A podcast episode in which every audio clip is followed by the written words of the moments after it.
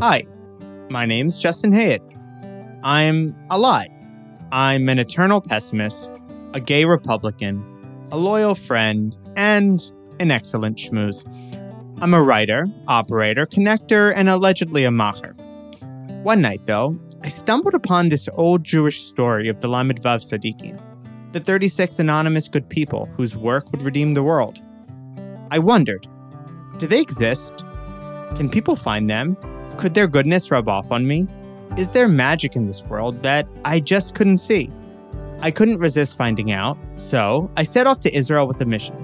I was going to find these secret souls and hear their stories. We're calling this journey 36. You can find 36 and other podcasts from Soul Shop wherever you get your podcasts. Subscribe now.